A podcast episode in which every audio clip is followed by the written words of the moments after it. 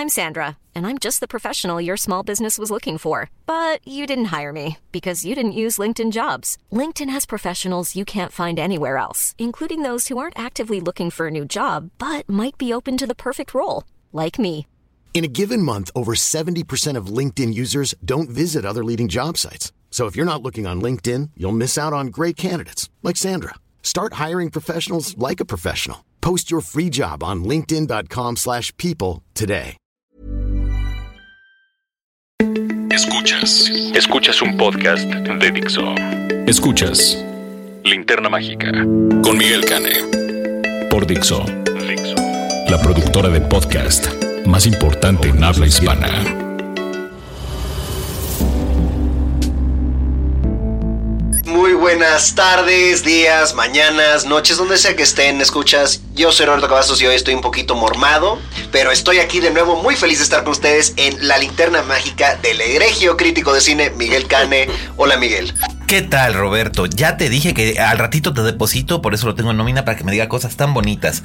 Y además también tenemos hoy en la mesa a un amigo de esta casa, de esta casa productora, este, de un, de un podcast hermano y además, este, es cuate, cuate de verdad. Y también egregio. Egregio de cine, célebre. universal, en Eje Central y cofundador de Filmseria. Sí, Así es. Alejandro Alemán, bienvenido. Hola, ¿cómo Alejandro. están? Ah, en- ¿Me pasan su cuenta para apostarle a los dos? ¿O, Pues sí. No, qué rollo? la mía, ya Miguel me debe más, bastante. Muy bien. No, además, además, ustedes saben que Alejandro es todo un personaje en las redes sociales, como el crítico de cine más malvibroso de México. Gra- eh, bautizado así por eh, este Díaz Martínez. Le mandamos un saludo. Sí. Que por cierto, ahorita Díaz Martínez va a estar en la playa con, Con Fernanda. con chicas en bikini. Ah, no sé si Fernanda. Sí, sí, anda por allá. Sí, no sé, Ah, pero, pero seguro están allá Sí, con no sombreros. no andes ventaneando Andan aún, con sombreros y lentes de sol descansando en los cabos. Así es. Les mandamos un saludo desde la gris ciudad de México. Hijo, sí, especialmente, ¿sabes qué? No, les mando mi gripa.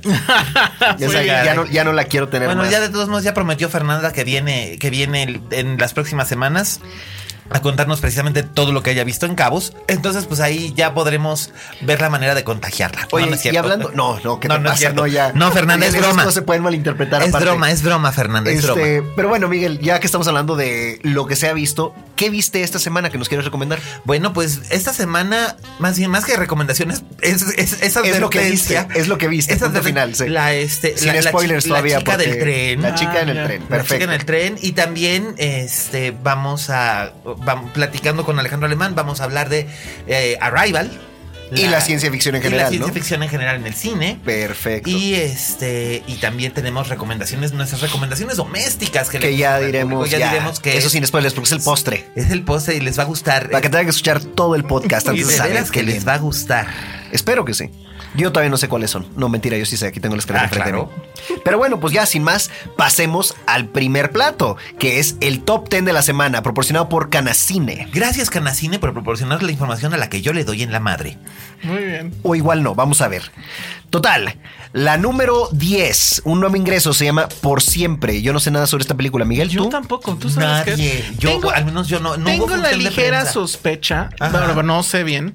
No sé si vieron que Cinépolis estaba trayendo o iba a hacer un ciclo de cine este, Francés. No, de cine cristiano.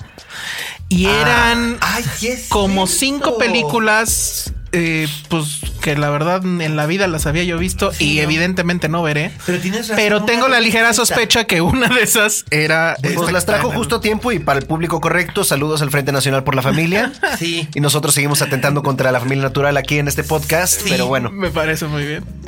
Pero yo tengo la sospecha que era eso. No tengo idea de qué trata, no tengo idea de Tampoco, nada, no pero bueno. referencia. Pero si usted 10. la vio, si usted la vio y quiere recomendarnos o prevenirnos o comentarnos algo, mándenos un tweet con el hashtag linterna mágica diciendo yo vi esto y esto es lo que opino.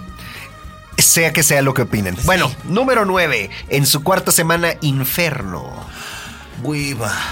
Yo no la vi, la verdad me la salté. Ay, no, hueva. O sea, Hueva esta onda de Tom Hanks como Bond, pero chafa. o Es que sea, sea chafa, lo que pasa es que o sea, lo, lo más peligroso que hace es correr en busca de, como dijo Roberto, en busca de una biblioteca. No, Eso es y que además. constantemente lo que se hace y, en que, y que el malo es la OMS, creo. Sí, ahora la- es la Organización Mundial de la Salud. La vez pasada era la Iglesia Católica. Eh, A ver, perdón. cada en, la histo- película- en- en la película de mi vida, la mala siempre es la iglesia católica. bueno, Bueno, Pero bueno, ahí está. sin más, pasemos a la 8. La vida inmoral de la pareja ideal. Que qué lástima que esté ya bajando tanto a su segunda sí, semana. Porque la verdad es que yo siento que la película sí. Y lo dijimos desde antes de que viniera a visitarnos Sí, su director, que Manolo Manolo, Caro. sí, cómo no. Este, la película está buena. Es una comedia para adultos. Muy, este, muy sabrosa. Pero, pero sabes qué? que tiene una muy buena sensación de lo que es ser joven. Sí. Eso, es- e- eso para mí fue lo en donde, porque yo aquí no soy crítico, pero a mí como público, lo que más me capturó esa película fue la mitad de la película donde estábamos con los personajes cuando eran jóvenes. Eso a mí sí me habló. ¿A ti qué te pareció, a- mí no, no, ¿No te gustó? no me gusta. Eh, tiene este asunto, ya lo habrán comentado, pero bueno, es eh, como que son dos películas en una, ¿no? Es la Sí, película de sí. ellos cuando están jóvenes y cuando se vuelven a reencontrar 25 años después. Sí. La película donde ellos son jóvenes creo que es la mejor lograda. Efectivamente sucede eso, que, que te anima, que, digo, como trucos a veces un poco baratos como el tema de la música, o sea, es muy efectivo Qué buen en el soundtrack, la verdad, qué Pero buen sí es muy de billetazo, ¿no? De a ver, este, ¿cuánto me va a salir tal rola, tal rola? Pues como estos, ¿no? Y ya saca la lana. ¿Pero te gustó el soundtrack o no? Sí, sí me gustó, me pero por ejemplo no lo he bajado. ¿No? O sea, no, no lo he buscado, no. No, yo tengo todas esas canciones en una lista en Spotify. A lo mejor en, en algún lado las tengo, efectivamente, pero usualmente sí me gusta. Cuando un soundtrack me gusta tenerlo además. este, Ajá, físico y todo. Físico y, y- y agrupado, ¿no? Este, entonces, bueno, pues ahí no, no fui tan fan, pero sí reconozco que es una película divertida, aunque también, pues un poco olvidable, ¿no? O sea, en, Pues en- mira, en Navidad ya no nos vamos a acordar de ella. Pues mira, viendo lo que, este, viendo la oferta de- del género recientemente que habían sido soltera, treintona y Ah, bueno, claro, claro, claro. No manches Frida, ¿qué hacemos con el niño Sí, bueno. y demás? No, así sí está cañón. Eh, no, esto es Ingmar Bergman. Sí, pues si las comparamos con el piso, pues sí. o sea, ¿no? Pero No, no, bueno, no seamos vamos crueles. No seamos crueles. La verdad es que la película eh, está aprovechable y cumple con la Sí, función que sí, tiene, sí. ¿no? Que yo ya quisiera ver que Manolo Caro saliera de esa zona de confort donde es este las obras de teatro que en realidad las están, bueno, las monta primero, luego las adapta, todo este asunto de, de de un homenaje perpetuo a Almodóvar, ¿no? O sea, todas son mujeres al borde de un ataque. Sí, mira, hace ocho ¿no? días que vino, estuvimos, estuvimos conversando un poco acerca de eso. Es lo que tiene más cercano a su corazón y es muy Ah, y se en- entiende, en, en- claro. en admitirlo. No sé si algún día vaya a intentar hacer algo más Pues eh, diferente, De, de literal. aquí está haciendo, aquí está haciendo algo mm, ligeramente más distinto que, que sus películas anteriores. Eh, vamos, hay un abismo, no un golfo, un abismo entre Amor de mis amores y esta. Sí, sí, sí, sí. Por sí, supuesto. algunas son más logradas que otras. Técnicamente lo tiene manejado a la perfección. Por O sea, todas están muy bien hechas, muy bien ambientadas. Así que pues ahí está. En fin. Ahí sigue. Y la- encima la se, se nota, se nota su formación como arquitecto en- eh, a la hora de Sí. filmar. Sí, cómo no. Sí se nota lo que le interesa. Saludos, Manolo. Sí, Eh, muchos saludos. Bueno, entonces la, siete. número 7, Ouija, el origen del mal. Ah, pues. Yo no la vi de. la verdad. no la viste tú no, tampoco, yo sí, no, cierto, sí, yo- cierto. Yo jugué, yo jugué Ouija en algún momento de la vida. Yo, y, yo cuando Yo vi sabes que creo que nunca. y me Creo que ni asusté. No, sí, en la prepa. Creo que a mí me da demasiado Ah, miedo no, jugar. En la sec- no, en la prepa. No, sí fue en la prepa en un auditorio abandonado. Ay, órale. sí. No, pues entonces elegiste, elegiste bien tu, este, y como sí tu se, escenografía, puso, ¿no? sí se puso heavy el asunto. Pues no Pero sé, bueno. yo. eh, Bueno, Bueno. mejor invoquen al diablo. De un terror al siguiente. La leyenda del Ah, ok, yo vi un, un fragmento que nos, que nos mostraron de este trabajo.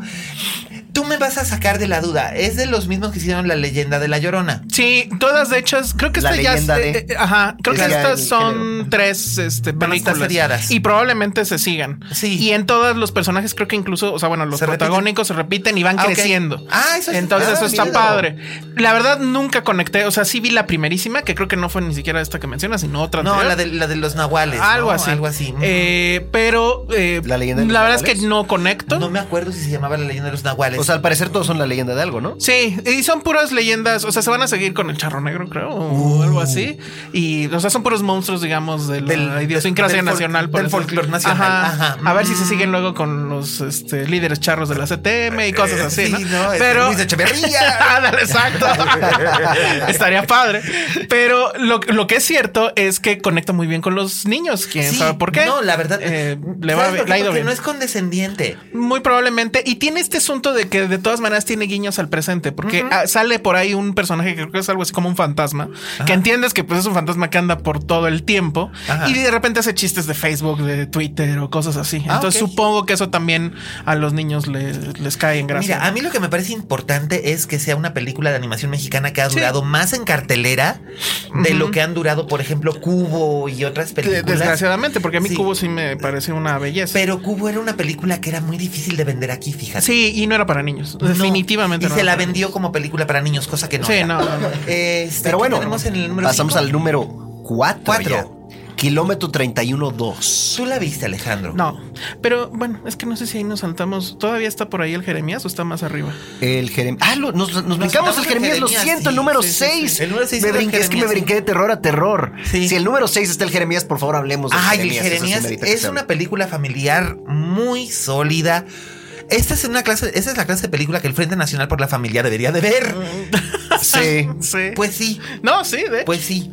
Y este es tremendamente simpática y empática. Eh, El niño está increíble. Ganó el Ariel por mejor actor revelación de este año. Bien. Lo ganó antes de haberse estrenado la película, pero que está interesante, pero. Eh, Sí, no, la verdad es que el niño lo hace había- muy La película bien. ya había recorrido circuitos Sí, festivaleros. eh, ¿no? y ya se había estrenado en Y Guadalajara. como muchas no se estrenan, pues hay que darle el premio mientras Exacto, podamos, exacto. ¿no? Pues claro. Y tiene este asunto de que eh, pues no sigue las fórmulas que últimamente se han dado en la comedia mexicana, que es agárrate una película exitosa, ya sea este vieja o de otro país, como lo de No Manches Frida. Este que es recurre inocente, re- exactamente, recurre a eh, eh, actores de televisión o si te alcanza el presupuesto contrata a Marta Gareda o a la hija de Derbez.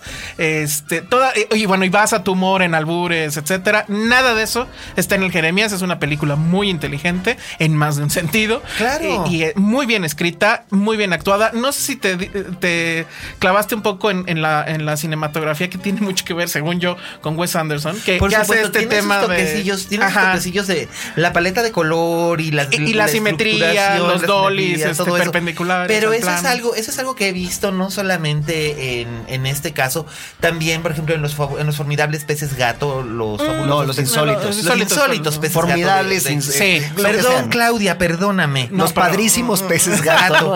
Los insólitos La gato. mejor película de ese año. Guiños. Sí. eh, Vamos, es- se nota la influencia, pero es tiene.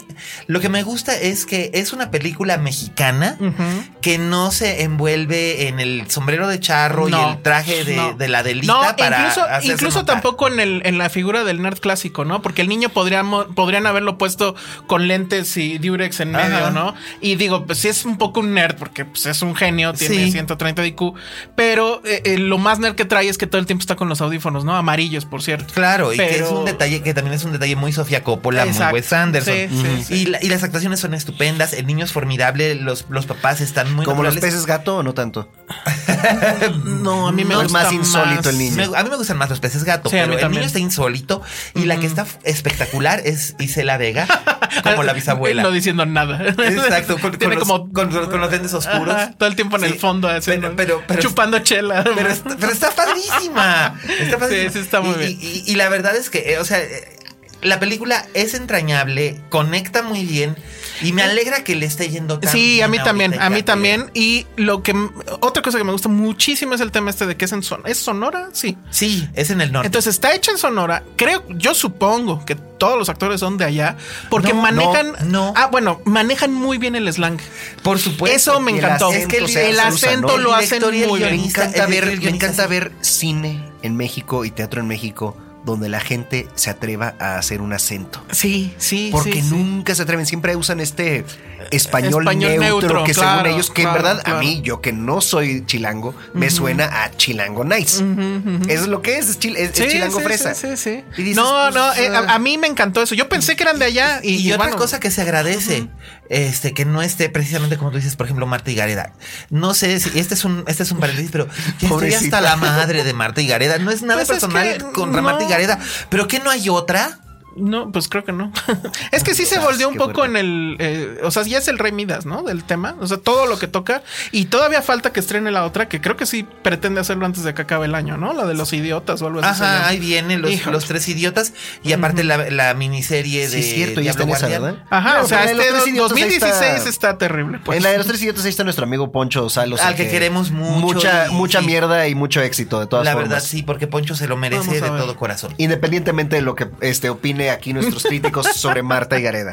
Muy bien, bueno, pues ahí estuvo el Jeremías. Muy Luego bien. ahora sí, kilómetro, no sé Ahora cuánto. sí, kilómetro Creo que 31.2. nadie la vio, ¿sí? No. no, y No, y no, nadie. creo Hubo premier, hacerlo. pero, hubo premier, pero no Sí. recuerdo si hubo función de prensa que no son lo mismo. Ajá, Porque no recuerdo que hubo idea. alfombra roja y todo eso. Pero yo a las alfombras rojas, la verdad es que no voy. No, porque te piden autógrafos. Porque y no te invitan, Miguel. No, no, no, no, luego llega a caer la, la ocasional invitación. Pero es que el problema es que se llenan las salas, este, nunca hay lugar, nunca está tu nombre en la lista correctamente. Es Ya ves, un lata. Sí, sí, sí, yo por eso no voy a la alfombra roja. No porque no me inviten, o sea, eso X, pero, o sea, a fin de qué cuentas. oso estar ahí con que. ¿Cómo Ay, se no, llama? además uno no es- además la obligación de uno no es ser una celebridad tampoco. No, ¿verdad? No, Tú- eso tú se trae en la sangre, Sí, Miguel. tú por simplemente no lo puedes evitar, No, Miguel. es que, por ejemplo, lo- estaba viendo lo de la alfombra roja de este de Moana con Lin Manuel Miranda. ¿Eso va a ser aquí? Eh, ya fue. Ah, ya fue. Ah, ya fue, claro. Vino el tal Lin Manuel, no sé sí, qué. pero fue solamente para medios muy selectos y todo. Sí, eres asunto- niños. Fue un asunto, fue un asunto muy curado por cierta editora de cierto periódico en donde cierto Ah, crítico de cine escribe y cierta editora de ese Ah, cierto bueno. periódico fue la protagonista del, del Claro, como acontecimiento. siempre, como siempre. Entonces ya Yo sabes. sabía, pero bueno. Ah, no, sí. Lo del sí. Lin Miranda, no. No, sí, se Yo no dedicó soy a fan. sacar fotos por todos lados la señora. Yo nada más soy fan de su nombre, pero bueno. Pues bueno. Yo sí soy fan para que veas Hacienda Heights, me hace padrísimo. O sea, tiene un tiene una inteligencia él para las letras y así, este Lin Manuel Miranda. O sea que pues vamos a ver ahora qué hace Moana. Exacto. Si Pero, en la fin. traen en inglés. Qué distraídos andamos hoy del top 10, en verdad. Sí, o sea, bueno, a kilómetro 31.2 no la hemos visto. No la hemos visto. Vayan a verla, Vayan a verla escuchas, díganos qué les pareció. etcétera. Y nosotros también procuraremos ir a verla. Porque el cine mexicano, mínimo hay que ir a ver cómo está. Ya después, cada quien Mira, su puedes, puedes entrar y si de plano de plano no te está gustando, este, pues te echas un coyotito ahí. Sí, pero oye, igual está muy buena. Fue exitosa la primera. Sabes. Sí, Total, se tardaron número demasiado, 3. pero bueno. Sí, número 3, El Contador. Hijo. ¿Alguien la ha visto? Sí la vi. Por favor, platícanos que Sí, ninguno de nosotros yo lo no- vio. Hagan de cuenta que es el personaje de A Beautiful Mind cruzado con Batman. o sea, literal. El tipo, bueno, por si no saben la trama, es Ben Affleck, que es autista, eh, que evidentemente es muy bueno para los números, se dedica a ser contador, pero, o sea, de día, digamos, hace trabajos normales y de noche eh, se pone a curar libros que le llaman, o a cocinar Ajá, los cocinar libros libros, de, de, este, de contaduría de mafiosos y demás. Entonces, pues en algún momento, obviamente, algo se va a complicar, la policía va a ir tras de él, etcétera. Pero hay un eh, momento de la película donde literal el tipo, eh, Ben Affleck, se empieza a tirar madrazos. Y tiene incluso así como que una ¿Con Anna camioneta negra. No, Anna Kendrick es como la chica que iba pasando y sin querer se metió en la bronca, Ah, ¿no? Híjole, que fue. Pero, y él te digo, tiene esta camioneta enorme, eh, donde pues además está cargada de armas, que pues sería su batimóvil. Y tiene un departamento aparte, que es como su baticueva, donde guarda todo lo que a él le, le es valioso, incluyendo sus cómics. Claro. Entonces, y de hecho en algún incluye momento... referencias a Batman, no seguro. No, a Superman tiene un Action Comics 1. Entonces, ya cuando ves eso, dices, ah, ya, vámonos.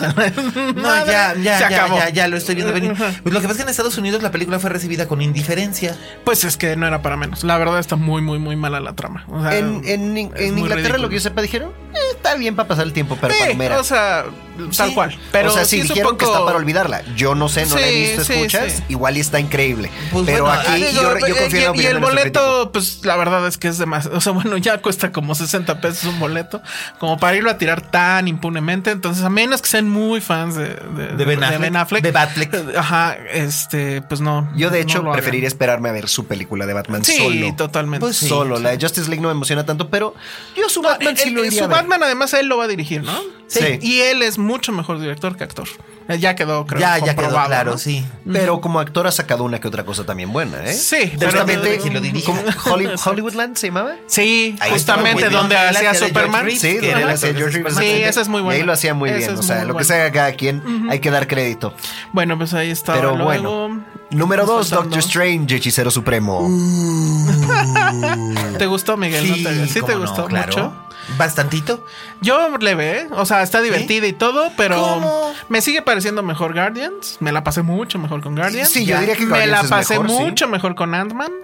Y ya de ahí para real lo que ustedes quieran. O sea, son las únicas dos del Cinematical Marvel Universe que, que a mí me gustan. Así Mira, yo, de- soy, yo soy un ñoñazo, o sea que a mí básicamente todo me gusta de Marvel, pero a diferentes niveles, a diferentes grados. Las de Hulk no me han gustado. Pero. Que esas, pues no, o sea, estrictamente hablando, no son de, de Marvel Studios. pero ¿no? parece que es canon la de Norton, ¿eh? La de Ah, la de Norton porque, sí porque ya Porque pues ya, sí apareció este General Ross Ah, William cierto, Hurt, ya cierto, apareció. cierto, o sea sí. que ese es canon. O sea, ni modo, ya se fregaron. Bueno, pues ahí está. Yo digo que, o sea, está bien, pero no es. O sea, no hay una ruptura, no hay nada, ¿no? O sea. Pues a mí me pareció interesante porque es una manera de, de introducir a un personaje de una manera al centro, frente, bien. Porque se les va a bajar, eh, después de Infinity War se baja este Robert Downey Jr. no estoy tan seguro, ¿eh? yo tampoco. Pues es lo que todo el mundo está especulando, a menos Mira, a que él, le quedaban, a él le quedaban de que dos películas de contrato y sigue haciendo más y más y más con ellos. Porque acuérdate que él va a salir en la Spider-Man. Sí, Ah, bueno, y además él, yo creo que sabe perfectamente bien que él es la piedra angular del asunto, ¿no? Sí, O sea, él que empezó todo. compromiso. Pues, no, ¿cuál ay, compromiso? No es, no, le no, no, encanta no, no, lo siento, no, Miguel, Pues no, tiene ah, yo compromiso. sí, pues cómo no. No, ¿cuál compromiso? Él ya se hizo millonario y los ayudó a hacerse Sí. tribillonarios. Lo sé, pero a No, lo que no, me no, estoy no refiriendo, a lo no. que me estoy, déjame explicar. Mira, de alguien que es actor, Ajá. no. Te voy a decir una cosa. O sea, no, estás loco. Le- no, a ver. ¿Cómo vamos entonces a ver a Robert Downey Jr. haciendo otras cosas que no sean Tony Stark? Pues como haciéndolas, es un actor. A eso se dedica, lo han nominado a un Oscar en el pasado, acuérdate. Ya lo sé. Y me- a mí me parece de los mejores actores de su generación, si no es que el mejor. Pero a mí la verdad es que ya me parece que es too much Tony Stark y muy poco Robert Downey Jr. en otras cosas. Es eso. Ah, Pues bueno, entonces sí. con más razón aún, con más, más, más razón aún, debería estar, como se dice, haciendo otras cosas. No, Robert Downey Jr. no es por compromiso con Marvel que sigue haciendo. No, si no con digo- alguien debería sentir el compromiso, es con John Favreau, no con este Cierto. Marvel, porque John Favreau fue el que, lo luchó eligió, por él. Sí, y no, luchó, por él. Pero no, no, me refería a compromiso con eso. Eh, me- no me estaba refiriendo a compromiso con. Con, ni con Marvel, ni con, ni con, ni con Favreau, ni nada de eso. Decía compromiso con la imagen de Iron Man. Pero O él sea, ya la tiene más, pero- pero También, no estoy, creo- también estoy en desacuerdo. No creo que le esté pesando, ¿eh? Yo creo No, que al que contrario, ya la agarró de ahí. Sí, pues mira, Sí, si a él no le está pesando, a mí que me tiene que importar. Pues, Pues a ti es el pero que bueno, te pesó y el compromiso de Es más- Iron Man y Tony Stark. Ay, ay. creo que estaría padre. Y, o sea, y como siempre sucede con las películas de Marvel, lo que importa no es lo que está pasando, sino lo que va a pasar. Sí. va a estar padre Que- cuando Doctor Strange eh, eh, ah, tenga un duelo verbal con eh, Iron Man, con Tony Con- Stark. con Tony Y Stark. eso va a estar padre cuando eventualmente, en un sentido, el suplante a Tony Stark. Si algún Sí. día se va, Tony Ajá. Stark, la idea es que él sea el nuevo. Y van a seguir metiendo más personajes que casi no se conocen, o sea, conocemos nosotros por ñoños, pero que casi no se conocen. Claro. Y, y esa es la idea, van a ser de rotación, no van a ser lo mismo que, bueno, ahora nos vamos a traer un Capitán América joven del pasado y vamos a, o sea, Espero que no hagan eso. Bueno, pero también hay que pensar que la gente, que el tiempo no acaricia. Y- No, no, la, exacto. la idea de Marvel al parecer no es eso. O sea, la idea de. Marvel al parecer es... Los van a digitalizar. Ah. No, es, es- es seguir trayendo gente nueva, Bueno, ya este, personajes nuevos, básicamente. Ya el momento que se baje eh, Chris Evans, igual si va a haber otro Capitán América, será que Falcon entre y sea Capitán América o que eh, Bucky entre sea Capitán América, no sé. Pero Ah, bueno, este es el top en 10 los más largo que hemos hecho en nuestra historia como, Como programa. como programa. Bueno, ya, y por todavía último, falta una. Trolls. Trolls. Trolls. sí. Yo no la vi. Yo tampoco, pero ya me enteré que no es sobre la gente que, Que- te jode en el internet eh, y eso. No, no. Entonces dije, ah, ya, Es sobre no me importa. cositas peludas que estaban de moda y que van a volver a estar de moda. Pero por lo que yo oí preguntándole a todos mis amigos que tienen niños, eh, la película es muy mona en el sentido de que es muy colorida, el- los niños se entretienen, lo cual los padres siempre aprecian porque no hay nada peor que llevar a un niño pequeño que se aburre en el cine. Y que el soundtrack de Justin Timberlake, que es el productor musical, está requete bien. Mm, eso sí sabía. Así que entonces, pues que eso es lo que hace que la película valga realmente la pena. Entonces yo no tengo mayor referencia más que eso, así que eso es lo que les digo yo. Bueno, y con el doble de la duración usual, llegamos así a la conclusión de nuestro top 10 de la semana. Sí, bueno, pues gracias, Canacine. Ay, gracias por nada, Canacine. Lo, No, siento, lo siento, Marta y Gareda. Estoy agripado. No es hoy. nada personal. Hoy estamos en caos total. No es culpa de Alejandro. Bueno, y ya, en verdad vamos- estoy. vamos a este- Hablemos del Pasamos a las tren. noticias, ¿no? Ahí viene, ahí, Ah, está, bueno, ahí está la fanfarria. Gracias. Vamos a las noticias. Bueno, primero que nada, se empieza a ver charla de que habrán premios para Warren Beatty haciendo la de Howard Hughes, según Variety. Ah, Eso pero es- pues no hemos es- visto la peli. Bueno, la película abrió el AFI Fest eh, no, pero la digo, sí, sí, pasada. sí, sí va por esas, eh, por esas ondas que generalmente llaman a los premios, ¿no? O sea, es. Persona real con problemas mentales, bla, bla, bla. Es un Oscar bait, pues, la película. Pues no es, es lo lo que están diciendo. No lo sé, pero lo que sí sé es que Warren Beatty lleva 40 años haciendo, haciendo esta película, no filmándola, pero preparándola, escribiendo el guion, el guion, eh, vamos, desde él y Bueno, y eso, y es su gran regreso. ¿no? Es su gran regreso y además déjate tus gran regresos. Yo creo que va a ser el último que va a hacer. Y es el último. Warren Beatty cumple, cumple 80 años. Pero el año siempre que hemos viene. pensado que la película más reciente es la última que va a ser Warren Beatty, porque neta, se tarda como 20 años entre películas. Sí, casi. O sea, lo veremos a sus 100 haciendo otra cosa. En una de esas. O niños con Annette Bening en una de esas. Ay, no, ya. Pues, Pobres ¿cuántos niños. tienen seis? No me acuerdo, Van a pero salir tuvieron, chuequitos. tuvieron un montón. Este, pero no, la película, la película inauguró el AFI Fest y ah, los comentarios que salieron a la mañana siguiente fueron que la película es buena y que él está realmente sorprendente. Entonces, habrá que ver. No, eh, no se habla del resto del, del ensemble cast, que incluye gente tan conocida como, bueno, por ahí aparece Annette Bening, obviamente, y también aparece por ahí Candice Bergen, etcétera, etcétera. Pero pues a ver. Y las cejas de Lily Collins, ¿no? Sí, señor.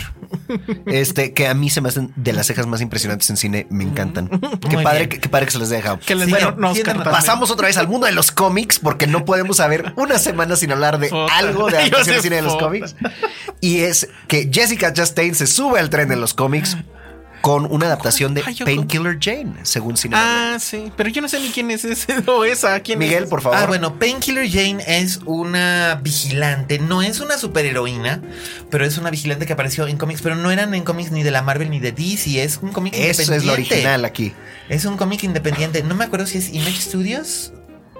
Yo no me acuerdo. Creo- pero bueno, en, a finales de los 90 hubo una escisión entre Marvel y DC con muchos artistas que crearon estudios como este como Image o se fueron con Dark Horse que ya existía, eh, que son este casas editoriales independientes de cómic Sí. y entonces se crearon cosas tan interesantes como Powers.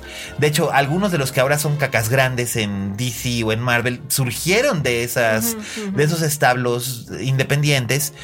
Y Pain- Painkiller Jane es un cómic que salió hace unos como unos 10 años y era muy controversial porque era muy gráfico y muy violento. Y la chica estaba bien guapa. Claro, oh, ya lo está De- haciendo. Sí, este, pelirroja. Eh, bueno, Ya vimos por qué invitaron a. Jessica Chastain. Que además Jessica Chastain sí tenía ganas de hacer una película de superhéroes desde hace bastante. Cuando, cuando hizo la Cumbre Escarlata, y me mandaron a entrevistarla, eh, fue una cosa que le dije, oye, está corriendo por ahí el rumor de que te, ofre- de que te van a ofrecer el papel de Medusa en The Inhumans, cuando iban a hacer una película de The Inhumans que finalmente ya no, parece ser que ya no se va a hacer, o al menos está postergada indefinidamente claramente y, este, y ella dijo, Tienen "No". otras prioridades Marvel. Sí, y ella dijo, ah, pues no, no me han ofrecido nada, pero este, ¿quién es Medusa? Entonces ya le expliqué quién era Medusa. Y dijo, wow, lo quiero. Entonces, este, bueno, pues ya se le hizo hacer su película de superhéroes a Jessica Chastain. Digo, no es como si no es como si nos constara que ella lleva años queriendo y anhelando hacer una película de superhéroes, porque seguramente también pudo haber hablado con Marvel en algún momento y dicen, claro, algo te sacamos, ¿no? Claro, te digo, y hubiera sido, la, la opción más lógica para ser Medusa hubiera sido ella, de hecho. Pero, Todavía podría ser. ¿Eh? Porque esto no es, no es, no es como si estuviera haciendo DC y ya vimos que eso también se puede cruzar. ah, eso es cierto. En Sí. fin. En fin. Pasamos siguiente. a la siguiente porque de esta no sabemos más. Paul Feig hará película con Amy Schumer Y Goldie Hawn. Y se estrena, eh, de hecho ya la está haciendo, pero es así como que muy top secret. La película eh, no tiene un título abierto. ¿Sabemos de qué va? o? Madre e hija que además son ingenieras. Órale. Sí, una cosa realmente extraña. Amy Schumer de hija de este de Goldie Hawn, pues no sé, Amy Schumer cuántos años tiene? Todos los años. Ah, Eh, no, sí, sí es- podría ser hija de Goldie Hawn. Sí. Sí, claro que sí. Pues, Pero es más chica no que sé. la Kate Hudson, ¿no? ¿Y qué tiene? No. Goldie Hawn aparte, o sea, Bueno. ¿a, a qué edad? No, Kate Hudson no. No es tan chavita. No, por eso, no. es por eso. Amy Schumer es más chavita que Sí, Kate sí, sí, sí, sí, ¿no? sí, sí, sí, creo que sí. a Ahí ver, está. Salgamos de dudas. Bueno, este. Sí, ahorita es el sonido que escuchan es un hombre buscando algo en Google. Pero lo interesante, lo interesante Amy Schumer nació en el 81. 35, sí, sí puede ser hija de, de Goldie Hawn sin broncas. Fácilmente. Este, la, la o sea, es un Goldie- año mayor que yo y la Goldie Sí. Hawn podría ser mi abuela. Ah, no, la Goldie Hawn es como dos años más grande que mi mamá nada más. Pero tu mamá no es mi mamá. Ah, bueno, no. Tú me sacas una generación, Miguel. Sí, pero bueno. Por si no se los había eh, eh, recordado lo suficiente, escuchas, Miguel Cane es más mayor. Sí, soy cuarentón. Sí. Este, mm, lo interesante de aquí del caso es que bueno, Paul Feig sigue con su tendencia de hacer Con la necia de hagamos- de comedias Ajá. sobre mujeres con mujeres, lo cual a mí me parece muy Exacto. interesante. Yo lo apoyo. Sí, Y, lo aplaudo. este, espero que Amy Schumer haga aquí una película mejor que de que Oh, Trainwreck, sí. que siendo una película de Judah Apatow fue espantosa y además ahí fue una película de Judah Apatow dirigida por Judah Apatow con Judd, un buen Judd, Judd. Apatow. Judd Apatow como Paul Roth. Judd, Paul Judd Apatow. Paul Sí, es Que también tipo es Law sin la E al final sería Judd Law. Sí. Este, el caso es que este hombre hizo una película realmente terrible con muy buenos elementos. Entonces, a ver qué tal le Creo va que lo fin. peor era de esa película era el final, ¿no? Porque traicionaba al personaje. Por ¿no? supuesto, era O un- sea, el- eh, traicionaba al personaje dentro de la película y traicionaba al personaje que es Amy Schumer. y además el personaje era deliberadamente intragable, pero no sé si, si lo que te funciona en una rutina de stand-up durante 15 Claro. minutos O media te- hora o incluso. media hora incluso te pueda funcionar durante Ese fue el- 90 el error minutos de una película. Eh, pero bueno, eh, lo interesante también es que es la primera película que hace Goldie Hawn en casi 20 años. La, última película que hizo fue creo que en el 99 aquella con Susan Sarandon que eran eh, unas ex groupies rockeras. Y este y ahora este pues va- hace va hace voces en Phineas and Ferb. Sí, pero pues bueno, mira, cuando, Hay que- cuando has hecho todo lo cuando has hecho todo lo que ella ya hizo, Hay que pagar la renta también. Eh, ni, The, ni falta The- que le hace. The Banger Sisters era, Las y era del Sisters. 2002, o sea, Fíjate. no manches, esa es la última. 15 años después regresa al Ujú, cine ujú. con este con, Con Paul con este con Paul Feig y estrenan el 17 de mayo de 2017. Así es. Así que a ver pues, qué muy a tiempo para el Día de la Madre. Exactamente. Pues By the way. sí. Total, Bueno. pasamos ahora a noticias de cine mexicano. Bueno, no cine, pero Gibran Portela, el este coautor de Güeros, está Mm. escribiendo una nueva miniserie con Gabriel Ripstein. Así es, esta es información que además salió de Los Cabos. Y no solamente eso, sino que también el editor de Güeros, que es eh, Yamil ay, Asad, Masad. Ay, no me puedo acordar, pero él va a hacer su, este, su, su debut como director, también con un guion de Portela. Mm. Así que, pues mira, Que la edición de Güeros era una de las cosas que Sí. más este, llamó la atención. llama- le llamaba la atención a la película. Sí, Gibran Assault se llama exactamente. Ajá, Gibran Asad va, a- va a hacer su debut con una película que se llama Todas las pecas del mundo. O sea, literal van a ser los puros tocayos ahí en esa película. Pues sí. y este, y Portela le va a escribir el guion. Portela también escribió. Que Ruiz Palacios, por cierto, andaba por ahí en Morelia. No sé Sí, si lo viste. y, también y también Portela. Portela Ah, ya. fue a este fue a presentar la película de Amat. Ahí estaba, Mm, ahí estaba en su Star Turn, Muy bien. ahí en la alfombra roja. pues qué bueno, bien por él. Y finalmente, para cerrar con brocha de oro, volvemos a Middle Earth. Porque así se va a llamar la película biográfica acerca de Tolkien. Interesante.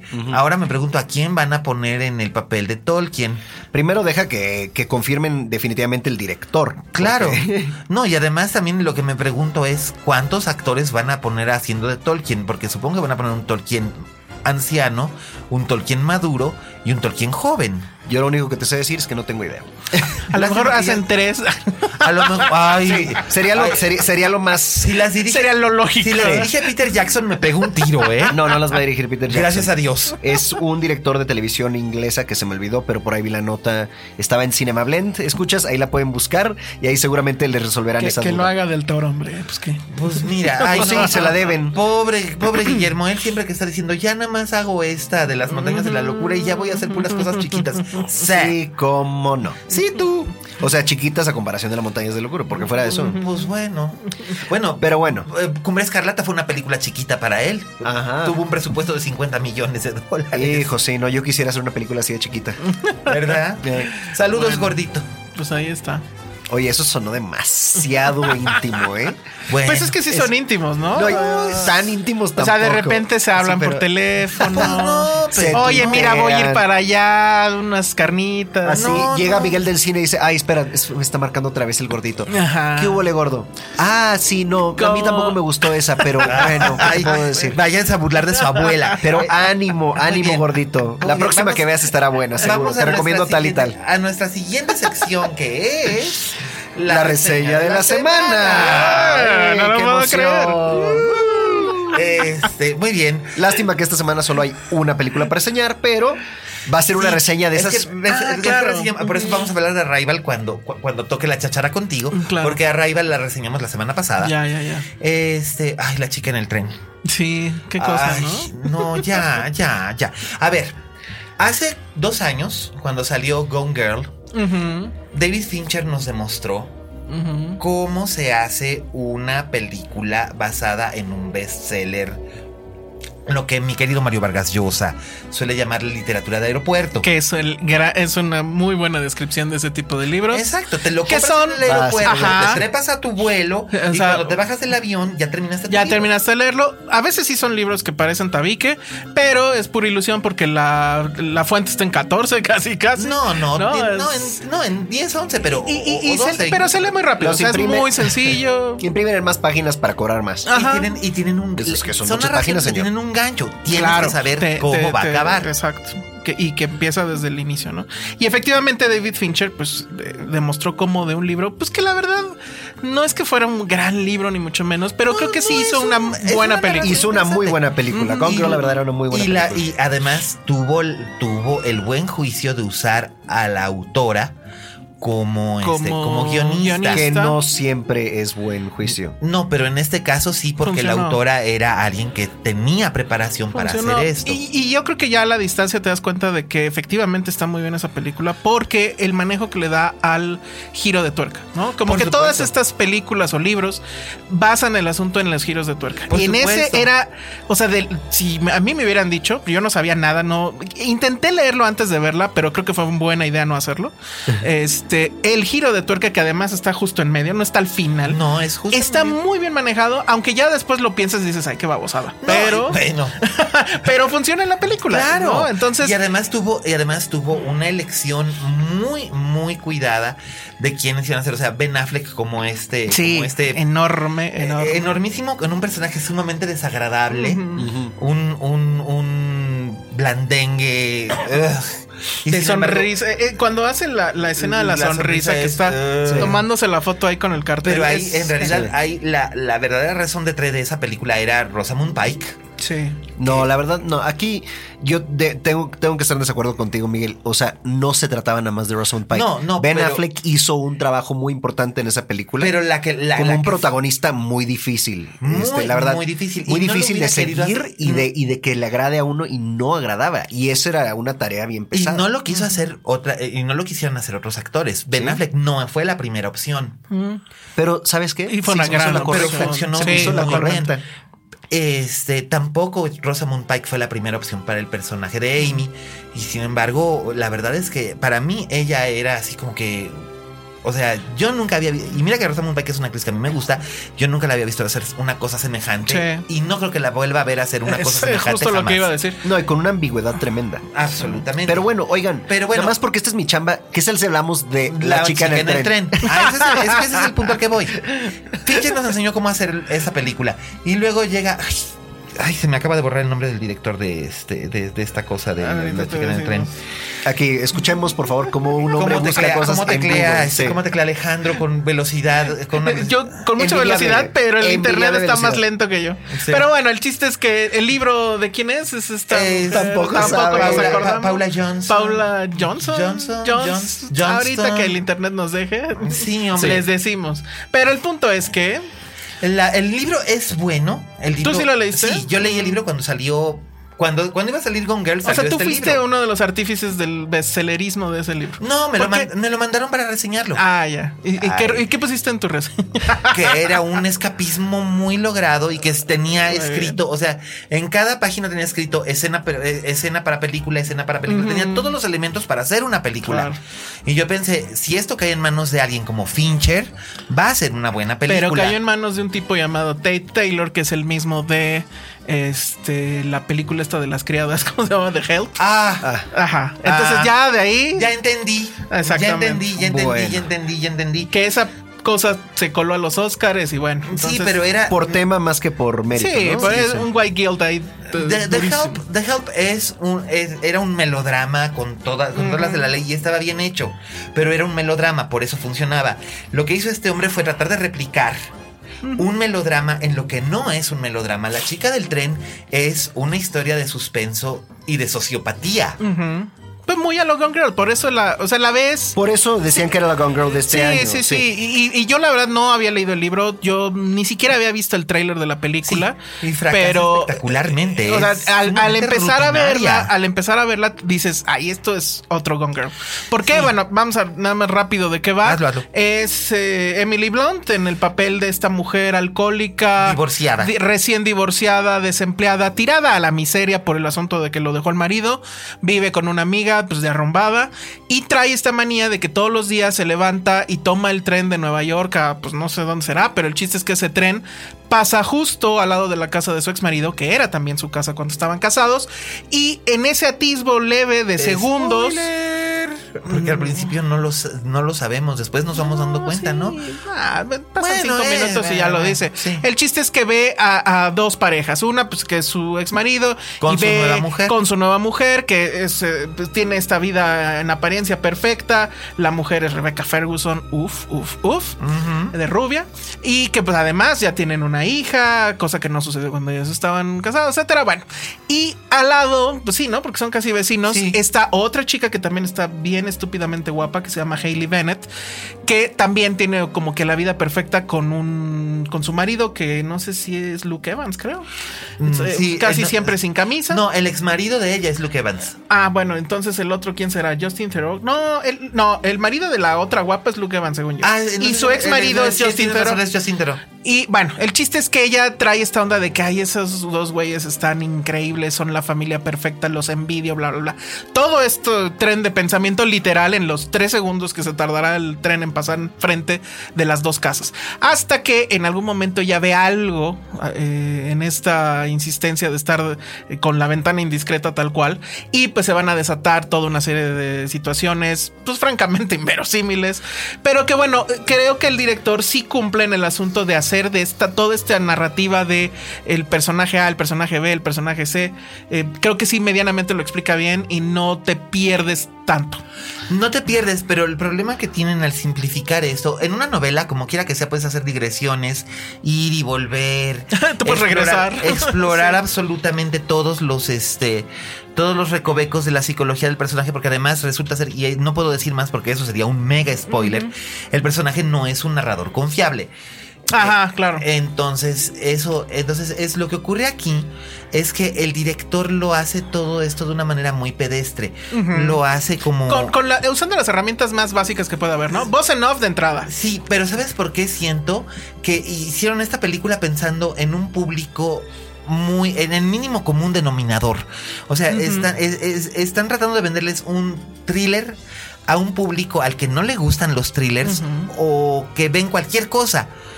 Y la verdad siento que es un desperdicio de actores. Emily Blunt especialmente Sí. es una gran actriz. No, y aquí... el personaje, ella hace lo que puede con lo que tiene a mano. Pero siento que no le acaba de salir. No, de hecho yo creo que está por momentos muy sobreactuada, ¿no? O sea, sí tiene unos vaivenes muy locos. Pero estamos hablando del director de The Help, que precisamente se basaba en estas actuaciones de Gran Guiñol. Uy, muy buenas, muy buenas, uy, muy malas, muy malas. Y aquí hace más o menos lo mismo. Y además, eh, o sea, también está este asunto de que esta mujer, pues supuestamente está dada al catre, ¿no? O sea, y Emily Blunt, por más fea que la pongas, pues sigue siendo Emily pues Blunt, por supuesto. Si hay un buen trabajo de maquillaje, me llamó mucho la atención esta parte donde ella aparece incluso con los labios partidos, que eso usualmente no se ve tanto en el cine de Hollywood, pero no le alcanza, o sea, no, no sirve eso para que el personaje sea creíble y demás.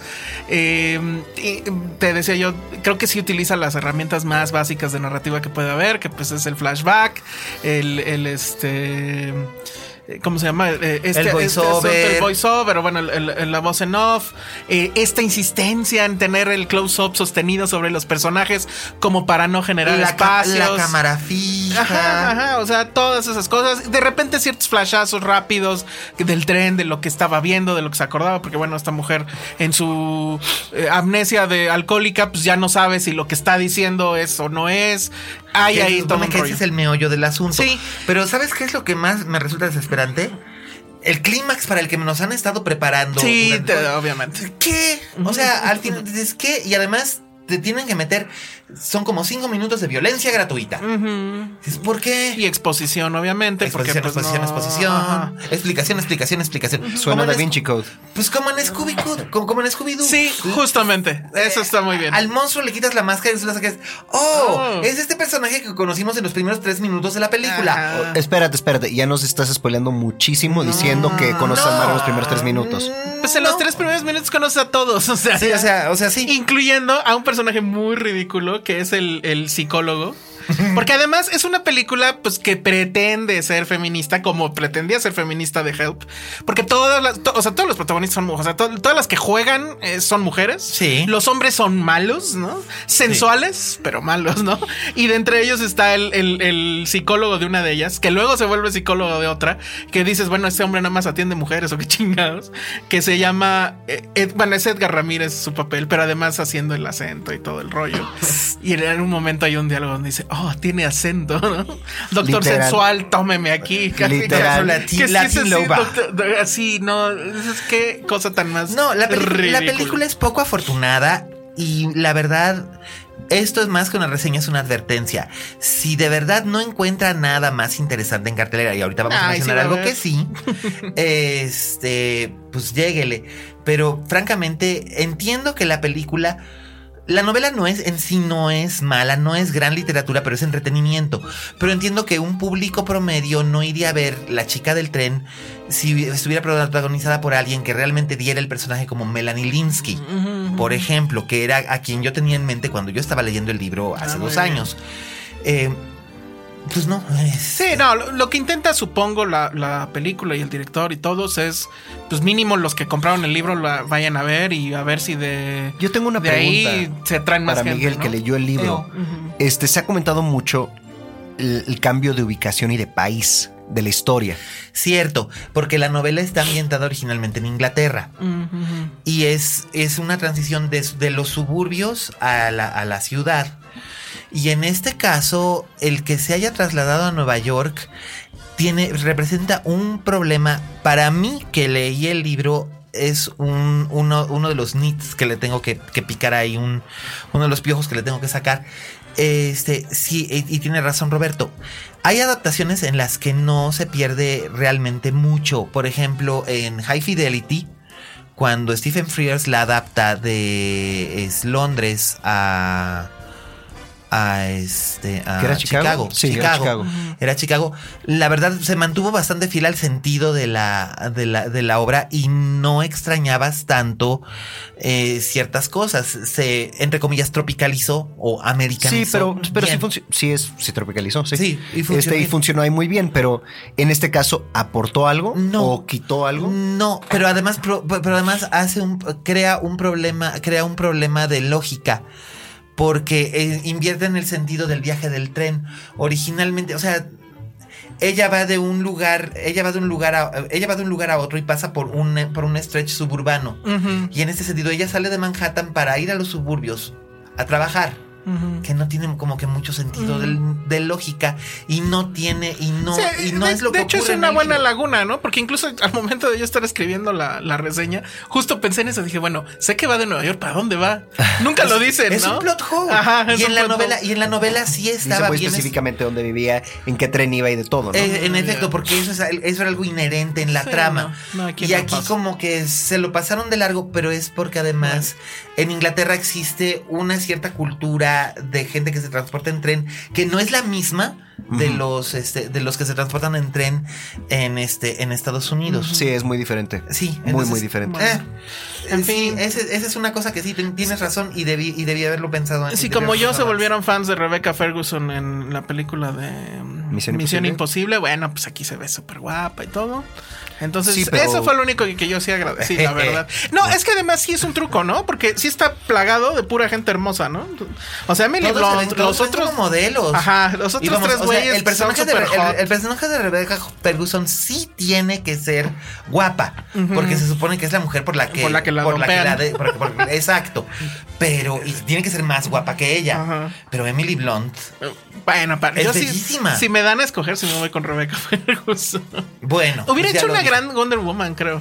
¿Tú crees? Pues es que como eh, eh, la- en, en Misión Imposible, todo lo que hace, que además lo hace ella. pues sí, tienes este, razón. Sí, está cañón. Pues bueno, Pero ahí Pues bueno, chicos, hoy fue ahí está. una, una sola reseña, pero le dimos con todo. Este, sí. entonces, ahora pasamos a la charla con nuestro invitado y hablaremos de muchas cosas de ciencia ficción, incluyendo Arrival. Chicos, tienen ustedes el micrófono. Ay, pues bueno, yo quería hablar de este tema con Alemán porque es definitivamente el género que más le gusta. No sé si es el que más me gusta, pero el tema es. O sea, a mí me llamó mucho la atención Arrival. Ujú. Eh, a lo mejor lo dices por las conexiones obvias que tiene con Kubrick. No, pero además no, yo lo digo por ti, por, por, por tus gustos personales que yo te conozco. No, Las- pero, Ay, por sea, favor, pero- tu, película, tu película favorita de toda la vida fue El Imperio Contraataca. Bueno, no, no es la única, pero sí. O sea, en Ahí mi top está. 10 sí está. Ahí y está. está 2001. Bueno, pero el está. Imperio y contraataca está, y está una de transciende la ciencia ficción. ¿Estamos Sí, claro. y 2001 también. Sí. Eh, Mira, a mí lo que me gustó mucho de, de Arrival, eh, y bueno, ya sé que lo comentaron, entonces igual no me voy a explayar tanto, pero es, por un lado, me gusta mucho esta eh, economía de recursos, que Sí. no es común en una película de Hollywood, y menos si se trata de una película de invasión extraterrestre, ¿no? No, Usualmente piensas, cuando te dicen invasión extraterrestre, lo primero que te viene a la mente por el acondicionamiento de años Claro. de estar viendo este tipo de películas hollywoodenses es, va a haber naves, va a haber este madrazos, va a haber láseres, va a haber gente gritando, caos, pánico, etcétera. Pero esta ni siquiera es exactamente una invasión, es una visita. Bueno, llegan 12 pinches naves Sí, que no tienen forma de nave. O sea, son como monolitos gigantes Son- de piedra. como ballenas, Ajá, ¿no? así de pie. Ballenas varadas de piedra. ballenas paradas. Ballenas varadas, sí. Este, flotando encima de 12 lugares del, del planeta sin que al parecer haya ninguna razón específica de la locación. No. Pero, o sea, eso a mí me llamó mucho la atención. Segundo, qué increíble. Los, yo creo que la primer mitad, o si no, los primeros 20 minutos son una cosa que a mí me parece magnífica porque sin efectos, sin toda esta parafernalia, sí crea una tensión muy, muy y palpable. además, y además te el llega, y miedo. además te llega al corazón Sí, también. Total, total, totalmente. Y la otra cosa por la cual a mí me gusta mucho es que siento que es una película que llega justo a tiempo y también llega tarde. Eh, Con todo lo que pasó el martes pasado con el Uy. asunto de, de Trump y demás, Ah. creo que tiene mucho que ver la película por este asunto de el miedo a la otredad, ¿no? Sí. O sea, el, el- el asunto al final Y cómo comunicarte con el otro. Exacto. Es, o sea, el, el, el quid del asunto con esta película no es tanto que si los aliens, que no sé qué. Es el asunto de la comunicación, del miedo al otro, del miedo al visitante, del miedo al, al- al extraño, etcétera. Y cómo el miedo puede ser eh, eh, la peor catástrofe que pueda haber, ¿no? Tirarse hacia el miedo. Y pues creo que el martes, justamente lo que sucedió en Estados Unidos, pues es que la gente se volcó en el miedo de eso, en el miedo al extranjero, al que viene de otro lado. Y pues pueden pasar cosas terribles que sí se bosquejan en la película, ¿no? Por supuesto, Entonces ¿no? Es- llega justo en el momento adecuado, pero llega ya tarde, ¿no? Pues a mí me pareció, a mí me pareció que dentro de los cánones de ciencia ficción, Ese es una- un mensaje que se ve mucho, ¿no? En la ciencia ficción. Lo El- vimos el en miedo al otro, este, a los otros, sí. The Day the Earth Stood Still.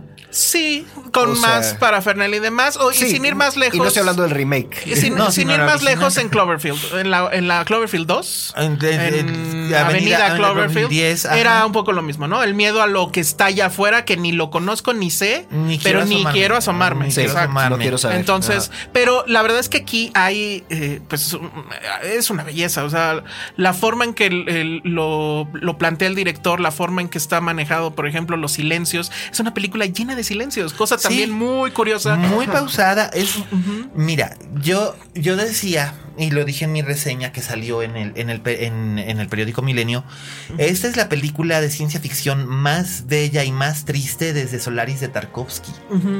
Es bellísima. Cada, cada cuadro. A Villeneuve le gusta mucho hacer escenas bellísimas, aun si su película es, Es terrible, claro. es tremendamente violenta o tremendamente estremecedora. Lo vimos con las escenas Con en Sicario, con incendios, con Prisoners, o sea. con eh, Sicario, no. Enemigo yo, yo, yo, te sigo con Sicario. Se me hizo tan tremendamente bien armada esa película. Sí. Y esta Sí, es. eso- eso era un otra, reloj y, esta es, ¿no? y esta es otra que es básicamente lo mismo. Yo, por ejemplo, mm, la novela corta de Ted Chiang. Ay, no la he leído. La- saliendo la vi y todo, pero, Sí, pero el libro este- estaba bien caro en digital y dije, ah, No, mejor lo ay, compro en luego, físico. no, ay, lo tengo, luego te lo Ah, presto. ve, bien. Este, el- asunto con, con el cuento de Ted Chiang y esta adaptación, no es un cuento, es una novela corta de 97 páginas. Es que eh, si lo lees, Nunca me ha podido contar esto sin decirme el número de páginas de la novela corta. oh, lo siento, este, si lo lees, te arruina la película y te lo arruina además prácticamente desde el primer párrafo. Pero te lo arruinas si lo lees antes o, o- o Si lo aún lees ya. antes. Ah, y tú hiciste eso. Yo leí esa, yo leí esa novela corta hace 20 años No, cuando bueno. salió. No, bueno. Entonces, pues fue así como. Sí. Cuando, cuando, cua- cuando vi el tráiler por primera vez, que fue la primera noticia que tuve yo de. Arrival, porque se filmó con muchísima discreción. Yo dije, esto siento que lo conozco, esto siento que lo conozco, esto. Ah, ya sé. Y, o sea, por desgracia, yo entré ya sabiendo de qué iba el asunto. iba. No lean la novela antes, de ver la película. Qué lástima. Pero a ver, ahí te va una provocación. Eh, Para mí, esta película sí es una competencia de importancia contra La La Land en la entrega de los Oscars. sí, claro. Ah, muy bien. Sí, por supuesto. Mira, La La Land le habla a un cierto tipo de público y de una cierta manera, y ya lo mencionaremos en su momento. Arrival le habla a otro tipo de público y desde otra y desde otra manera. Las dos no le hablan a un público masivo. Más La La Land le va a hablar más a un público masivo Sí, que se va a acercar por el formato. Ajá, exacto. Claro. Aquí esta es una película de ciencia ficción, pero es Es una película triste. es, es una película de arte, además. Ajá, exacto. Eso yo lo pongo en mi eh, reseña. Lo dijo, lo dijo, no me acuerdo, no, no me acuerdo quién, quién lo mencionó en. No sé si fue en IndieWire que dijeron que es la película de arte más cara de la historia. Exacto, sí, puede Entonces, ser. entonces es esto, y además está protagonizada por una mujer, y tú sabes que a los adolescentes, que son el público que con- usualmente consume películas de ciencia ficción, no le gustan las películas de ciencia ficción protagonizadas por mujeres, a menos de que sean mujeres que estén armadas y que estén Y muy estén bien buenas. buenas. Y bueno, pues a- Yo no estoy seguro de que eso necesariamente sea cierto. Es lo que los ejecutivos hollywoodenses Creen. y quieren que creamos. Sí. Pero no estoy seguro de que sea cierto. Yo es lo que. Arrival se va a estrenar simultáneamente. Se estrena simultáneamente en México y en Estados Unidos. Ajá. Habrá que ver eh, los resultados, los resultados taquilleros. Hijo, No, porque yo no me, yo, yo no, yo no me fiaría de eso porque Arrival es una película de arte más que una película No, y- para, y, y para además al taquilla. final llegan, o sea, llegan en el mejor momento y en el peor momento. O Sí. sea, ¿por qué? Porque, o sea, creo que le hubiera ido, yo creo que le hubiera ido mucho mejor si hubiera, si hubiera caído en la ola de Hillary presidenta. O sea, Pues sí. eh, porque es protagonista mujer, por todo este asunto. Y ahorita como están las cosas, y además que es una película pues que sí te deja este pues triste, melancólico y demás. También yo tiene unas creo que connotaciones eso, políticas importantes. Sí, también. Entonces, no, es que es justo eso. O sea, lo que se ve en la película es un poco lo que creo, desgraciadamente, se va a vivir en los próximos días en Estados Unidos y bueno, en todo el mundo, ¿no? Este asunto de China, el asunto de Rusia y, y Trump y esta cuestión de este miedo a los inmigrantes, bla, bla, bla. Todo eso está dentro Al de la otro. película, al otro. Sí. tal al cual. otro. Entonces, en este caso, en este caso es, es interesante. Eh, yo le encontré un eco muy específico a contacto. Sí, yo también, yo también, sí. Que es- de hecho es como muy que, obvio. que no lo, que no lo puse yo porque se- siempre se me hizo que esa pues, era también derivativa de Spielberg, ¿no? O sea, en realidad la raíz al Es final el es Spielberg, ¿no? Sí. O sea, es que Pero, realidad, pero eh, Contacto lo que hacía era que era, a ver, lo vamos a hacer en serio, ¿no? O sea, va a haber cosas científicas aquí y bla, bla, bla. Sí, no, es que visualmente la novela, la, el- la novela eh, básicamente toca. Se, se centra en dos temas muy importantes. La novela se llama Story of Your Life. Este se centra en que de hecho es la, es la primera frase que, que oímos, ¿no? Es This is the story of your life, lo que le está diciendo a su hija. Este nos lo está, nos lo está planteando de una manera en la que este.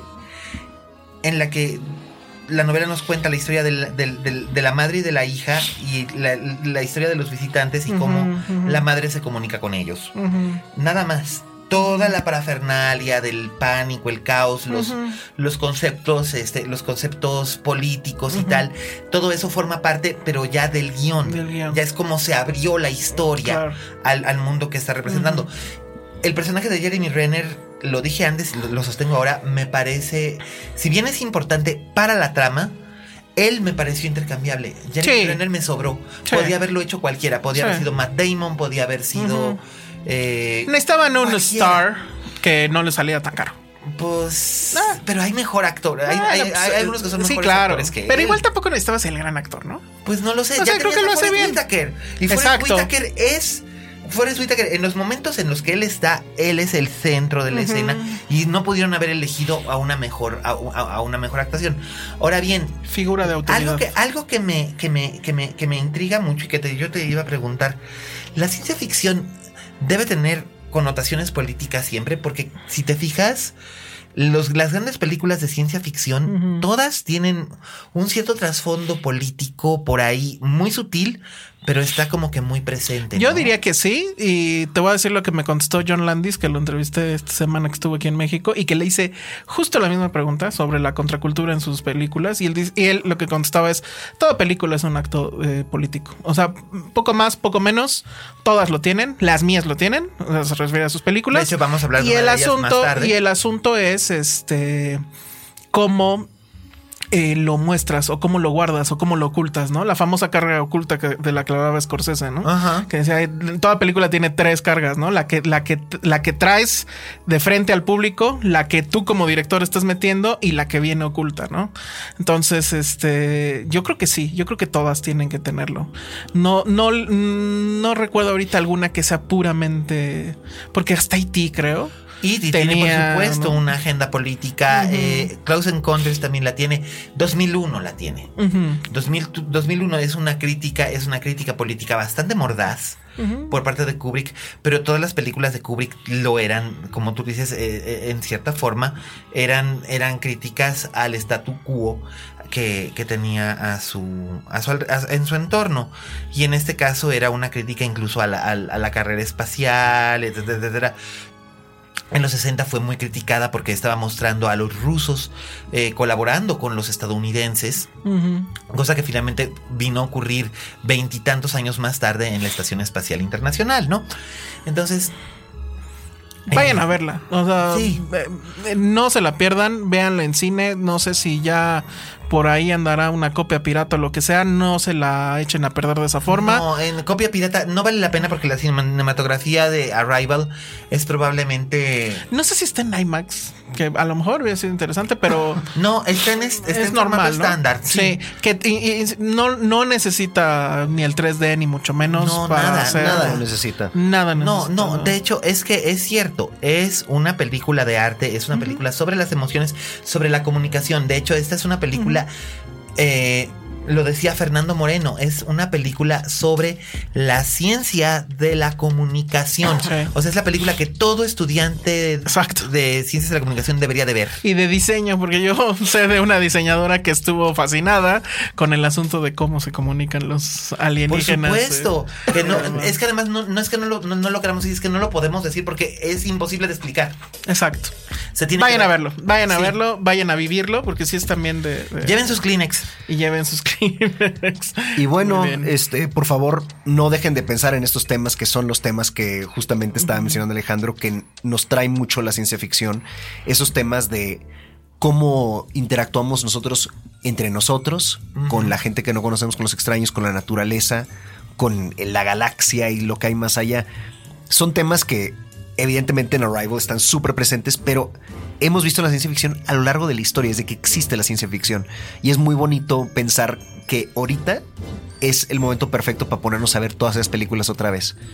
Porque en todas nos, este, lo que estamos viendo son advertencias. Siempre estamos viendo advertencias. Este, en Soylent Green, Sí, en claro. películas así. Sí. eh, toda clase de películas de ciencia ficción lleva, lleva algún tipo de advertencia sobre lo que a puede. punto de venir. soltar un, estoy a punto de soltar un spoiler ahorita que mencionaste Soylent Dream. No lo sueltes, No, no, no lo sueltes. que es el es Soylent porque hay Green. mucha gente que no ha visto esa Es- película. y es culpa de Saturday Night Ay, Live no, y. Phil, y Phil Hartman, que en paz descanse. No, no es cierto. que es culpa tuya que a ti te encanta spoilear cosas. No, es que se me quedó grabado eso de un sketch. se, me, se me Bueno. quedó grabado un sketch, pero sí, definitivamente la, la cultura de la ciencia ficción en el cine es riquísima y no todos son este balazos y soldados en el Sí, espacio. no, ¿eh? no, no, no, no, está. Por eso les digo, a mí por eso me gusta mucho Arrival, porque justo se deshace de todo eso, pero mantiene la emoción de una película del estilo, etcétera. Es, es muy, muy buena película y yo creo que sí está nominadísima mejor película para los próximos Sí, Oscars. bueno, pero es que ahora nominan Ella- 20 cada año. Bueno, Bueno, 10. 10, son Pero- 10. pero sí. Digo, de las que ya se puede ver es que Manchester by the Sea, Sully, La La La La, Land, Sully, La obvia, es- la favorita yo creo de todos nosotros, y Arrival, ¿no? Arrival. Y supongo que sí van a dejar, eh, van, van a nominar obviamente a, a Birth of a Nation. Yo creo que ese va a ser Mm, su... Puede ser, no la he visto. No, yo creo que Birth of the Nation ya no. Ya ¿eh? no No, llegó. porque ya se murió la por- nación. Aparte por, el, aparte, Moonlight por sí. el, aparte por el escándalo personal del De- director. Sí. Ahí, es- ahí es donde yo creo que ya no. Moonlight sí. Sí, Moonlight Y sí. Jackie sí también, muy probablemente. Aparte. Birth No, of a no, Nation, que la. Birth of a Nation tuvo mucho, este, tu- tuvo como que mucho word of mouth al principio, pero la han suplantado otras películas que han, que, que probablemente por mérito, este, la gente ha dicho, estas me emocionan más. Es, y es lo que ha sucedido. O sea, ni modo. Birth of the Nation, el tema puede ser digno.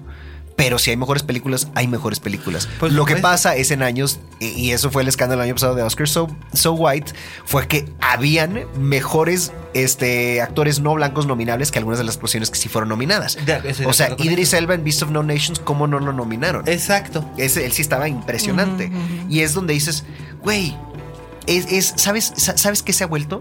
Es lo que habían dicho, sí, la academia ya eran puros señores mayores ya, y, y estaban votando como estaban acostumbrados a votar. Eso es lo que pasa. Más que nada, más que ser activamente racistas, es de ese racismo pasivo del que padecemos muchos. Decimos, es que siempre ha sido así. O es que, bueno, pues a mí, a mí se me hacen más guapos las mujeres blancas. ¿Por qué? Porque culturalmente eso es lo que se me ha enseñado. Fíjate en las revistas que, este, que, que ves en, en- en cualquier este, stand. Son puras mujeres blancas. Pero bueno, brinquémonos de eso. Pasemos ya ahora a la parte que a todos los escuchas les gusta tanto, que es nuestra recomendación doméstica. Que tenemos dos. Que la vamos a hacer muy rápido porque tengo que ponerle monedas al parquímetro. ah, oh, Dios. Pero Es que es el, el hombre lobo americano en Londres. sí, todo ello por el tema de que estuvo aquí John Landis en México. Le hicieron un homenaje en, en el marco de Mórbido. Mórbido. Y eh, el asunto es que, o sea, ya que te pones a revisar, pues John Landis sí tiene un milestone ahí en la cultura popular pues mundial, ¿no? que o sea, tres, bueno, ¿no? Sí. tres al menos, pero por lo pronto, pues con thriller solamente. O sea, yo Sí, creo que esa ya él ya. ya está del otro lado. Thriller, hombre Está Thriller, Londres, hombre. Blues Brothers. Blues y Brothers. Trading Places. Yo pondría este, Trading Places y la otra, la de Coming to America, que son un poco, están conectadas. Son, son como cinco milestones, no es nada Sí, mal. no es No, nada. no, no, no, no, es un director con una Animal House. Por supuesto. envidiable, admirable. también, claro. O sea, sí, ya más recientemente no ha hecho tantas cosas relevantes. No, pero y que ahí pues se lo preguntábamos y pues es un asunto de a partir del tema que tuvo con eh, Twilight Zone, de un accidente que hubo ahí. murió el papá de Jennifer Jason Lee, Big Morrow. Exacto. Entonces, este, como que ahí empezó el tema. Pero ahorita ya también dice, bueno, es que es, es increíble que eh, de repente le ha tocado a él que le dicen, es que a ver, ¿has visto esta película de, de Eddie Murphy que llega a América y no sé qué? Queremos algo así. Dice, pues yo la hice tonto, ¿no? O sea, la gente de, de- en algún momento le perdió la, la, la pista, Sí, le ha sido cañón. complicado eh, tener eh, eh, presupuesto para hacer nuevas películas. Hace poquito, después de, la- de- que estuvo aquí en México, salió la nota que, pues bueno, ustedes juzguen si es bueno o malo, que al parecer su hijo va a ser el remake de Lobo, Hombre Lobo Americano en Sí, Londres. eso escuché. Max Landis, que eso pues está, no sé si sea bueno o malo. Su hijo me cae bien en cuanto a la noción que tiene de los cómics y, y la visión que tiene particularmente de, de cómo abordar a Superman, pero no sé si está como para Lobo Hombre Americano en Londres, que para quien no la recuerde, pues es una película eh, que tenía este asunto de que nadie sabía ciencia cierta si era una película de horror o Que era una era. película de humor. Que también lo Que era. también sí. lo era. Él lo que dice es, pues es que ¿por qué carajos no se va a poder hacer las dos Claro, cosas o en sea, una estaba, el sola, gag, ¿no? estaba el gag del amigo, de- del amigo fantasma que, Que se, le aparecía. que se, que se le va descomponiendo cada vez un poquito más, ¿no? Y, y este asunto de acabar con Blue Moon, pero la de Exacto. que eso todos los que la vimos de niños y veíamos chiquilladas, pues nos acaba de onda, ¿no? Sí, Así, claro. ¿Por qué acaba esa película con la rola de Chiqui Drácula? exacto. Pero era una gran película de horror también, porque estaba ahí eh, Rick Baker en, el, en los efectos. La gran transformación de este hombre, no me acuerdo el nombre del Michael protagonista. Nathan. Que no hizo nada más Teatro. relevante, ¿no? Este, bueno, su transformación En se volvió una gran estrella. Fíjate, en eh, la transformación que es increíble, que la ves y, y yo creo que se sigue viendo orgánica, se sigue viendo dolorosa. Él es lo que más dice. El asunto era que se viera el dolor del personaje. Y Sí, sí, y sí y lo sí se veía. Y de, de las dos películas de, de- de Hombres Lobo que se estrenaron en 1981, que eran Aullido de Joe Dante, que es buena, en cierto sentido, porque es tan mala que es buena, y la revisitamos hace poco, ¿te acuerdas, Roberto? malísima, Dios Pero, eh, tiene- Pero la disfruté en grande. Tiene, porque tiene también mucho humor, eh, muy, es muy subversiva. Y la de Landis tiene un mejor presupuesto. Y tiene, y tiene también el- humor subversivo también, pero los efectos visuales son muy diferentes y son mucho más impactantes que en la de Aullido. Entonces ahí lo tienen y la película está disponible en DVD, Sí, Blu-ray. hay una edición especial que acaba de salir. Bueno, ya quién sabe en cuánto va a salir en Amazon por aquello del Bueno, dólar. en Amazon México, pero México está, está todavía más o menos decente. Debe de estar, pero como salió en el gringo apenas Mm, y yo es- por tonto no la compré. ¿no? Sí, trae un chorro de extras, etcétera, entrevistas con él. eh, eh, Y ah, además está restaurada en 4K. eh, ah, exactamente. Entonces, esa ah, está muy padre, pero pues sí, seguramente ahorita está cara. Pero si no, hay muchas versiones, o sea, bueno, la versión normal y, y sacaron hace poco, hace cinco años o algo así, otra de aniversario que La también está muy bien. la de ¿no? 30 aniversario, que estaba bastante que- bien que- también. Que había una con edición incluso de case metal y todo ese rollo. Entonces, Y- de- chéquenlo y disfrútenlo, porque la verdad es que es una gran, gran, gran Y película. nuestra recomendación, nuestra recomendación doméstica en serie está en Netflix. Mm, la cierto. acaban de estrenar. La telenovela. La telenovela. Es que es una telenovela, pero es una telenovela muy bien hecha. Hay que reconocérselo. The Crown. The Crown, que si usted no conoce nada acerca de la historia de Inglaterra después de la Segunda Guerra Mundial. Y después de las hartas películas y series que ya hemos visto al respecto. Al respecto. Y si usted no, y si usted no sabe que, que- quién es Isabel II o quién era su hermana Margarita, este se va a apasionar con el asunto. Ah, Para unos que ya conocemos la historia, la historia de Inglaterra, porque la vimos así incluso desarrollarse en los periódicos, este De hecho. en realidad no hay ningún secreto ni ninguna revelación importante. Eh, o sea, todo es así como que innuendo. O sea, se sugieren cosas ahí, como de que él, cuando estaban jóvenes, el duque de Edimburgo eh, se veía con otras mujeres. Ay, lo es, lo que, es, lo que, es lo que se ha dicho todo este tiempo, ¿no? Y además eh, sería de entenderse, la reina finalmente eh, ser el ser el consorte de ser el consorte de la reina de Inglaterra de- debe de ser una cosa sumamente aburrida y sumamente Pa- difícil. Para mí el gran personaje pues fue este Lindgo en eh, ¿cómo se llama? John Lithgow Ah, como, eh, como Churchill. Churchill, Sí, ajá. bueno, sí. Que ya es un Churchill, pues que ya está en las últimas. Es que- en, es- en el vicio del poder, que pues ya no. Un, un Churchill octogenario que está muy bien bien John Lithgow. Muy, que muy además bien. es sorpre- se te olvida que John Lithgow es, es, es- es estadounidense. Te olvida. Es más, se te olvida que es John Lithgow. Él es de los pocos actores americanos que sí pueden hacer el acento inglés. Y Exactamente. lo hace perfectamente. Dice, te olvida. Es más, camina jorobado como, Sí. como, como Churchill, todo maravillosamente Que, bien. que es en un momento donde ya, pues ya no puede estar ahí, ya ni siquiera Pues está no. apto para, pero pues como él lo dice, derroté a los nazis. O De- sea, de a ver, repente, y además lo que a él le preocupa es que él decía, él sentía que ella era demasiado joven, Ajá. era demasiado joven y no podía dejarla sola a, a merced de los lobos. O sea, es un acto caballeresco lo que está haciendo final, en cierta sí, forma. sí, sí. Por lo menos en su propia mente. Y bueno, sí, y bueno, y se lo dice a su esposa, que es Harriet Walter, que es una estupenda, estupenda actriz haciendo de Lady Clementine Churchill. Pero la que, la que me sorprendió mucho fue eh, Claire Foy. Yo no la conocía, Roberto, sí la había visto trabajar. Y la conozco, es, es una chica bastante agradable y muy talentosa. este, haciendo, haciendo el papel de, de Isabel, que sí te muestra que es que sí está, está muy difícil, ¿no? Sí. O sea, dejas de ser tú para convertirte en una imagen de algo para, para muchísima gente. Y está muy cabrón porque no necesariamente es lo que tú querías hacer con tu vida. Exactamente. No, y, y- y además, o sea, sí lo tiene muy complejo ella porque lo que hemos dicho, no hay mucho material al respecto, se ha hablado mucho, pues hay todo sobre el asunto, ¿no? Sí, sí. Entonces meterse en ese papel creo que no, no ha de haber sido fácil, lo manejan muy bien, el diseño de producción está loquísimo. Sí. Yo supongo que hay mucho CGI en los fondos y demás. Sí. Porque ahora ya se puede hacer literal todo, pero se ve cara, o sea, se ve que se Sí, hay, gastaron. hay dinero, no, es la, es la, Ay, es la, es la producción. Miguel casi toma su caro. micrófono de la emoción. Es- no, la, la ropa. La ropa. Y además, también la que me encantó es Vanessa Kirby en el papel de la princesa Margarita. Que la princesa Margarita de ella no se habla mucho, pero es que era un personaje realmente. Es, ella sí es realmente interesante porque antes de, de que existiera Paris Hilton o cualquiera de estas clases de gentes, existió la princesa Margarita, que era rebelde porque el mundo la hizo así. Sí, sí, fue culpa del mundo. No, bu- bueno, más bien fue culpa de Palacio que la hizo así, porque él- todo lo que ella quería era Todo que la es culpa dejaran- del Palacio. Que la dejaran, que la dejaran casarse con su, con su novio divorciado y no la dejaban. Y entonces de ahí se volvió una borracha y una escandalosa. Pero eso supongo que lo veremos en futuras, en futuras temporadas. Sí, pues Pero bueno. Vale la pena. De Stephen Daldry dirige los dos primeros capítulos.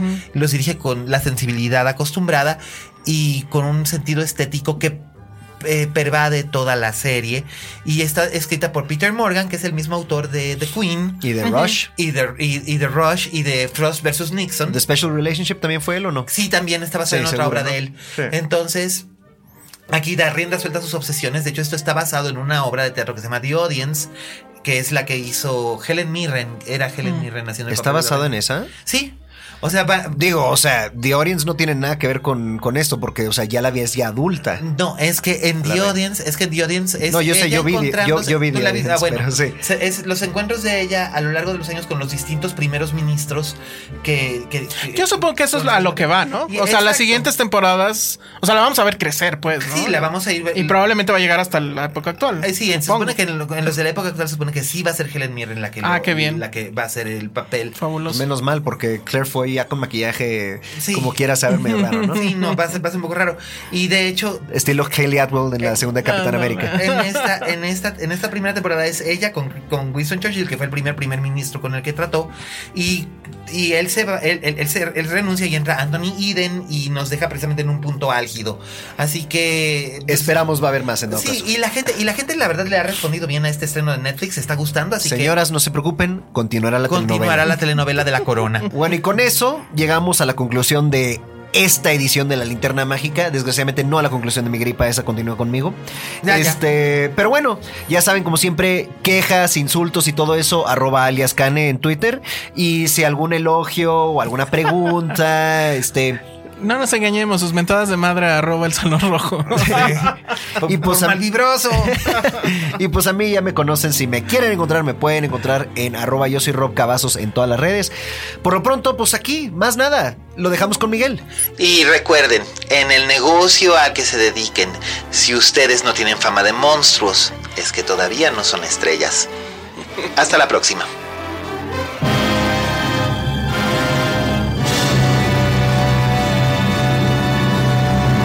Dixo presentó Linterna Mágica con Miguel Cane.